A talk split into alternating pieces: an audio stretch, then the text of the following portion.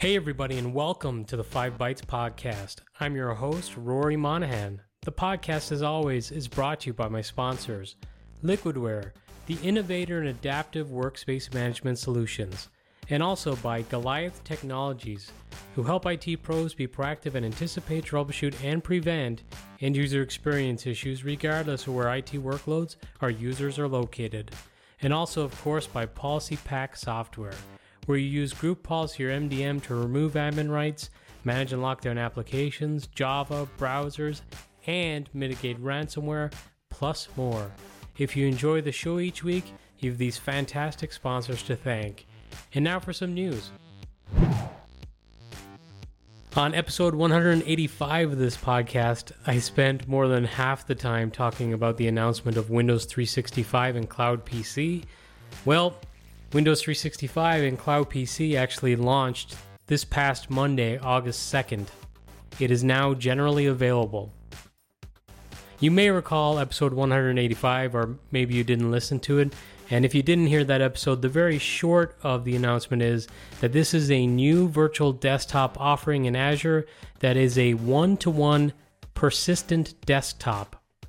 No need for profile management, and also if you use the business edition, the business SKU, you don't require a full Active Directory domain. You can just use Azure Active Directory. Now, with the Enterprise Edition, requires a full Active Directory domain that is Azure AD Hybrid Join enabled. They say that the business SKU is suitable for up to 300 users, whereas the Enterprise SKU is more appropriate for 300 plus users. Now that the service has launched, the complete pricing has also been revealed.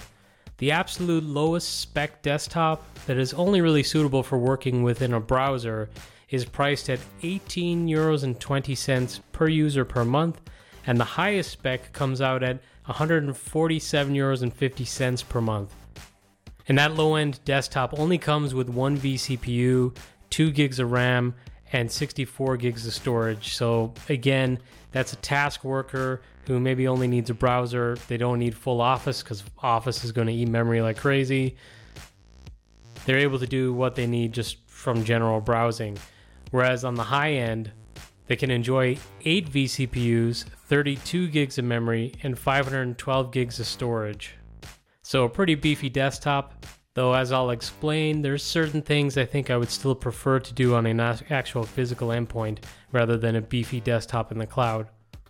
As Windows 365 Cloud PC launched, techies clamored to try the desktop with Microsoft offering a two month trial to certain Microsoft 365 subscribers. Kevin Beaumont gave the tip that you could sign up for an E5 developer trial license and then use that access to then sign up for the trial of Windows 365. Unfortunately, or fortunately, depending on how you see it, I'm sure Microsoft believe it's fortunate, but now Microsoft have had to cease all new trial signups as the services hit capacity, and it hit capacity pretty quickly too. So I'm afraid if you want to try it out for yourself and sign up for that 60 day trial, you're going to have to wait until they open up the trial again you're able to sign up to get notified of when you can get that trial set up. If you did listen to episode 185 and actually other previous earlier episodes of the podcast too, I've stated my belief that Azure Active Directory Join for machines is a big deal and it is a game changer not just for Cloud PC but also for Azure Virtual Desktop. With the business desktop, they say it is best suited for organizations with 300 or fewer users and while that seems insignificant to many of us, like me, for example, um, working in IT, most companies who can afford a full fledged IT team and use things like VDI tend to have thousands of users. So an organization with 300 or less seems pretty small by comparison. But firms with fewer than 50 employees account at least for 44% of all employees and 49% of total persons employed in Ireland's private sector. They also make up over 98% of the enterprise base of the entire country. Now, I'm sure it's different in other countries, but Where I am, at least, small companies are what keeps the economy turning. Now, while I discussed a little bit the smallest spec desktop and also the largest spec desktop that's available, to me, the smallest viable desktop for most employee work types costs about 30 euros a month. Also, unfortunately, prerequisites include that users must have licenses for Windows, Intune, Azure AD, and Windows 365 to use their cloud PC. So, overall cost of everything your users may need for a good desktop experience could vary. Frustratingly, that Windows license requirement comes into effect if your primary client device being used to consume your cloud PC is running Windows 10 Home Edition or anything that's below Pro. So, if you like to use a MacBook, for example, as your primary device, you're going to have to end up paying close to 4 euros a month extra to take care of that Windows license. I think that's a real bummer. My assumption is that that's an anti competition thing where they have to separate out the cost of the license and charge it to customers as a separate line item because I know one of the bugaboos and the pains for vendors in the past offering VDI is that license on the endpoint versus on the virtual desktop. If you're not signing up for a trial and you'd actually like to pay for a desktop, you can do that. And if you're doing so and you would like to create a VNet for a bridged connection between your desktops and your on premises network, so while you're on that desktop, you can access resources on your home network or your corporate network, that option is available and it is available in a lot of larger Azure regions with the list posted on Microsoft Docs. And luckily for me, it does include West Europe. Microsoft has provided some pretty good documentation and some interesting videos, though to me, the videos mostly focus on enterprise rather than business. And for me, at least, the business edition is more interesting due to that Azure Active Directory piece and not needing AADDS, and also not needing to consume and set up any additional resources within my Azure subscription. So it's just that flat fee for the desktop. And speaking of excellent resources, Katie Nicholson posted a really great blog post that's a good introduction to Cloud PC if you want to learn more about it. And also, Ryan Mangan has posted a really great blog where he dives into performance benchmarking of various different specs of the business cloud PC on offer. I won't give away the results, but I suggest you check it out for yourself. And I'll provide a link to that and to everything I talk about on this episode of the podcast. You'll find that on 5bytespodcast.com under reference links for episode 188. And to quickly tie a bow on the Windows 365 Cloud PC story for this week, like I usually do, I also went looking for mainstream coverage of the product going generally available. So a lot of mainstream outlets covered the initial announcement a few weeks ago, and some also covered the actual launch of the product this week.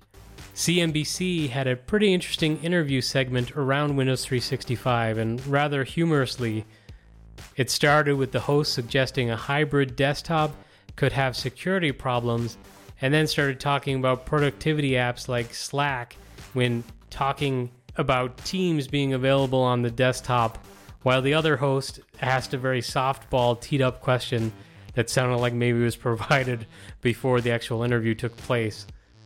It was a little bit of an odd interview to me, and it didn't really get across the significance of the service. I'm fortunate that I got to spend every night this week working with Cloud PC, and I have to say I really enjoyed it. The setup was very simple, so onboarding is relatively quick. I was up and running with the desktop that I was able to sign into with my 365 credentials in just about an hour. And I heard that people who started and signed up right as the product launched, or the service launched, were up and running inside 20 to 30 minutes. Now, as demand grew, it seemed like people were waiting hours, with one person at least telling me they'd been waiting over 24 hours. I think that might have uh, been maybe when they hit their capacity. For my cloud PC, I've got some of my apps being delivered to the desktop via Microsoft Endpoint Manager, and the rest being delivered with Numecent Cloud Paging. The performance of the desktop itself is fine. It is perfectly suited to my workday. However, there's no way that I would use this middle of the road spec that I picked, which is two vCPUs, 128 gigs of storage, and 8 gigs of memory. I wouldn't use that desktop for things like recording my screen or editing videos, which is something I actually do a lot of. I don't think I would also play Flight Simulator on the desktop, which is something I do on some weekends. It is an okay desktop, but there's just some things that I'm going to continue to do on my physical desktop. Even if I opted for the highest end desktop, playing something like Flight Simulator on that desktop, while possible, I mean, that game takes up over 100 gigs of storage as it is, and it's quite resource intensive when playing it. I don't think I would do that in a virtual desktop. So I really love the service, and I would love to spin up a similar desktop for my wife and then just manage it for her. But at the current price point that they have right now, to me, it's not worth it because I'd have to sign her up for a 365 subscription. She uses a MacBook as her primary device, so I'd have to end up paying that extra four euros a month for Windows. I just can't see it. And for me personally, I was trying to compare it with I bought this high end Alienware laptop for recording the podcast and rendering videos and stuff like that. Courtesy, thank you, of my sponsors, I was able to invest in a really good laptop. And I was factoring in usually my laptops last about six years. So if I was to get six years out of this laptop, the cost of it per month is around 30 euros, which is what I would be spending on that kind of middle of the road desktop that I've got set up in Cloud PC. But obviously, my Alienware machine has much, much more power behind it. The Alienware also came with Windows OS already preloaded and licensed. It also doesn't require me to have any other additional licenses or pay per use resources in order to get what I want out of it and support it. So at the moment, it's a very hard sale for me to say I'm willing for my wife to use this virtual desktop in the cloud full time and pay what they want, or even to have me use a virtual desktop in the cloud at this price point. I'm hoping to post a blog on some of my first impressions. I know it's been done to death now at this point. I did run into a couple of issues during the setup, but no major blockers. People have been pointing out that the business desktop uses shared activation that requires a compatible premium subscription to use. The community response has been mostly positive, with a few little, you know, this could be improved type comments. But as a starting point, this is really awesome and exciting, and I can't wait to see how it evolves and improves over time. Congrats to Microsoft and everyone involved. And sticking with Microsoft, Microsoft has acquired Suplari, a leading provider of supplier spend insights that enables companies to proactively manage supplier spend by transforming data from multiple sources, such as contracts, purchase orders, invoices, expenses, and supplier risk into valuable insight. Their goal is to bring all of this great insight into their existing Microsoft Dynamics 365 capabilities. They say it will further empower their customers to turn data into actionable insights, including making comprehensive enterprise spend data and insights accessible to all, unlocking new financial insights to help with strategic procurement decisions, and also getting up and running with predictive insights in weeks rather than months.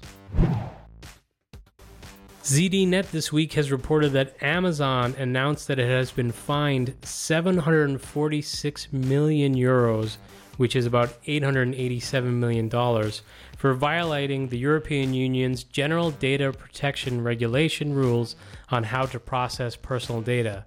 So, it's more commonly known by its abbreviation GDPR. The violation claimed by the EU is regarding the advertising targeting system imposed by Amazon that carries out targeted ads without free consent. The Amazon fine is now the biggest that has ever been issued. Amazon said, quote, "We believe the CNPD's decision to be without merit and intend to defend ourselves vigorously in this matter. There has been no data breach and no customer data has been exposed to any third party." These facts are undisputed. We strongly disagree with the CNPD's ruling and we intend to appeal.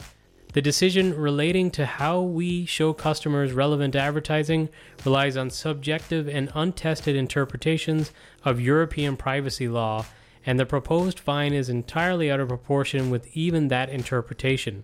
End quote.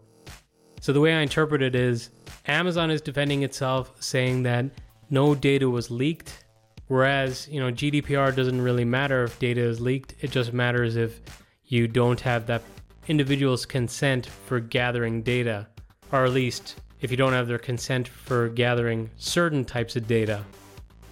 If it's anonymized, I think it's fine. Honestly, I'm not a GDPR expert. But unluckily for Amazon, the EU has a large team of data compliance officers and lawyers who are GDPR experts, and I'm sure they wouldn't be going after this fine if it's not something they were confident in.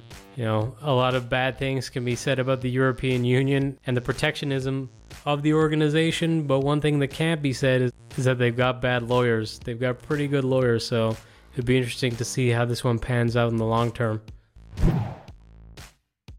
The U.S. Department of Justice has said that Microsoft Office 365 email accounts of employees at 27 different U.S. attorneys' offices were breached by the Russian Foreign Intelligence Service during the SolarWinds global hacking spree. The breaches are believed to have occurred between May 7th and December 27th, 2020. The compromised data included all sent, received, and stored emails and attachments found within those accounts during that time period. While other districts were also impacted to a lesser degree, the APT group gained access to the Office 365 email accounts of at least 80% of employees working in U.S. attorneys' offices located in eastern, northern, southern, and western districts of New York. So, New York pretty significantly impacted, but there was also many other U.S. attorneys' offices also impacted. BleepingComputer.com has shared a full list of the AG offices affected. It is too long to read out on the podcast, it would just bore you, but if you want to check it out, I'll share a link with this episode. NDTV have reported that LinkedIn will allow employees to opt for full time remote work or hybrid options as offices gradually reopen. Interestingly, this is a change from a previous set expectation of working from an office 50% of the time when the COVID pandemic restrictions lift. The updated policy, offering the flexibility to work remotely full time or work in an office part time, will apply to LinkedIn's global workforce of more than 16,000 employees. And in a separate story by ZDNet, they reported that Amazon have stated their workforce won't return to the office until 2022.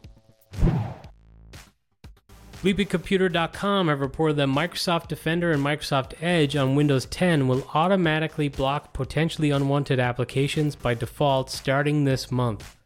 Starting with Windows 10 2004, the May 2020 update, Microsoft added a new potentially unwanted app blocking setting, which was not turned on by default but is now going to be turned on. Microsoft's criteria for designating a program as potentially unwanted is an app that contains advertising software, torrent software, crypto mining software, software that's bundled together, so possibly bundled with a freebie software, uh, marketing software for doing things like market research, evasion software for evading security product detection, and also poor industry reputation applications. So to me, the bundling one is the most interesting because there are a lot of legitimate applications that bundle in these junky middleware and adware apps with their legitimate apps. And with it enabled, it is possible that some legit software you have may exhibit some of these characteristics and match an unwanted application and get blocked. So, obviously, in an enterprise organization, you may want to tread carefully with this feature. Windows Central have reported this week that Microsoft will ship a series of updates for OneNote over the next 12 months, including a visual refresh, a new navigational UI layout option, and improvements to inking, with plans for the future to include a prompt that will prompt users of OneNote for Windows 10 to receive an in app invitation to update to the OneNote app. This is because currently there are two OneNote apps, one for Windows and one with Office, so they will eventually merge to just one application. Microsoft anticipates that these invitations will start rolling out in the second half of 2022. And for those keeping score at home, the OneNote app will reach its end of support in October 2025, but this new app that will be taking over will continue to be free, so that's good news. I would be very interested to see what type of app they decide on. It would be great if it was like a progressive web app, because I'd love if they did away with that clunky one note cache. That was a nightmare in VDI. The Irish Citrix user group announced their next event during the week. It will be held on the 18th of August, starting at 1 p.m. Irish summertime, which is the same as BST. Shane O'Neill will be presenting on using the REST API for the Citrix Virtual Apps and Desktop service, and Wendy Yeh is going to be presenting on PVS on Azure, which I'm really interested and I'd love to find out more about. So if you're like me and you want to find out more about that, sign up and register for the Irish CUGC, and I'll share a link again with this episode. And now some scripts, tricks, and tips. Another week and another tip that was shared by Thorsten, so thanks, Thorsten. This time it's a really great PowerShell module called Is It Allowed? This PowerShell module audits several different data points for security, like it returns all three firewall profile statuses, user admin role status, current Windows version, and also all open vulnerable ports. My buddy Trent Tye posted a really great article this week about a lot of the different challenges working in healthcare IT and how to deal with them. It also includes a really great analogy comparing health checks and monitoring of your IT systems with an EKG. And I did something similar, a blog post around healthcare IT this week, and I'll share both of them with this episode. The awesome Sonia Cuff posted an article that does a breakdown of the Windows login. You may recall the epic thread Steve Syfuhs tweeted out a few months ago. Well, this one has the added benefit of an actual accompanying video, so if you find video easier to follow and digest than long threads of text, you are in luck here. And finally, there's an incredibly detailed blog post by dolosgroup.io on what you can get from a stolen laptop, and the details include how to get past a TPM chip, and it's really, really interesting stuff. Well, that's it for another episode of the podcast. Thank you all so much for listening.